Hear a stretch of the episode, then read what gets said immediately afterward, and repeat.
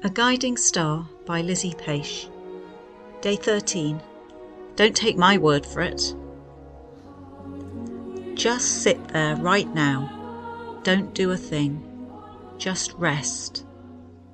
For your separation from God, from love, is the hardest work in the world.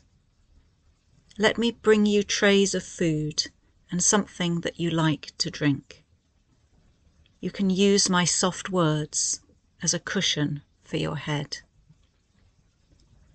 Hafiz, a cushion for your head. In the hymn In Christ Alone, there's a beautiful line that I find deeply moving fullness of God in helpless babe. But there's just one key thing I don't think I agree with. I don't think it's in Christ alone. It's in all of us.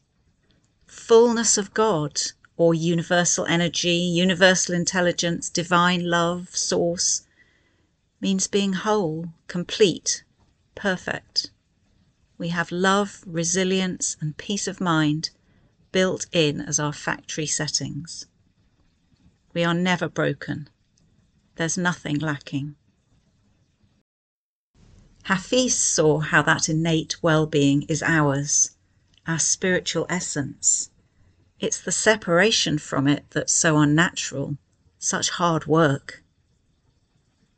It's not surprising that we miss or lose sight of this as we get caught up in the world, caught up in all the things we think we need to achieve, be, and have, the way things need to be in order for us to think we'll be whole. But the truth the fullness of God is still there underneath all those misguided beliefs. I don't ask you to believe me. Don't take my word for it. Why don't you take a look? Experiment and find some evidence for yourself.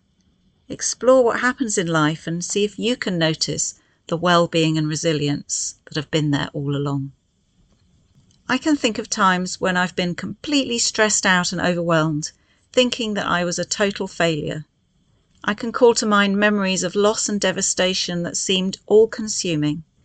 I can remember times when I felt directionless and alone, and as if it might always be that way. But right now, I simply can't generate any of those feelings at all. Normal service has been resumed. If it wasn't for my memories of those times, they'd be gone completely. Love, resilience, well being, and peace of mind have come back. Can you think of moments like that in your life too? I watched an incredible nature program about ecosystems that had completely regenerated themselves after being destroyed by natural events, human activity, even nuclear devastation. Our minds do that too.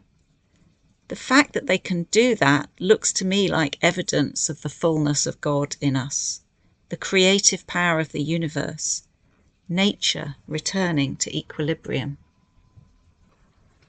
And the more we become aware of that power and energy, again, that fullness of God in us, the more we can learn to trust it. In looking for your evidence, you don't need to only notice the major events in life. Look at the day to day details. One day you're angry, worked up, or anxious about something, and the next you've a completely different perspective and you've stopped worrying about it. You have no idea how you're going to get through a stressful event, and then suddenly it's over and you're okay. A crisis occurs, peaks, and is gone. We find our way back to peace. Like a cork floating back to the surface of the water, there's nothing we need to do but let nature take its course. Well being is our natural state. That's what it is to have the fullness of God in us.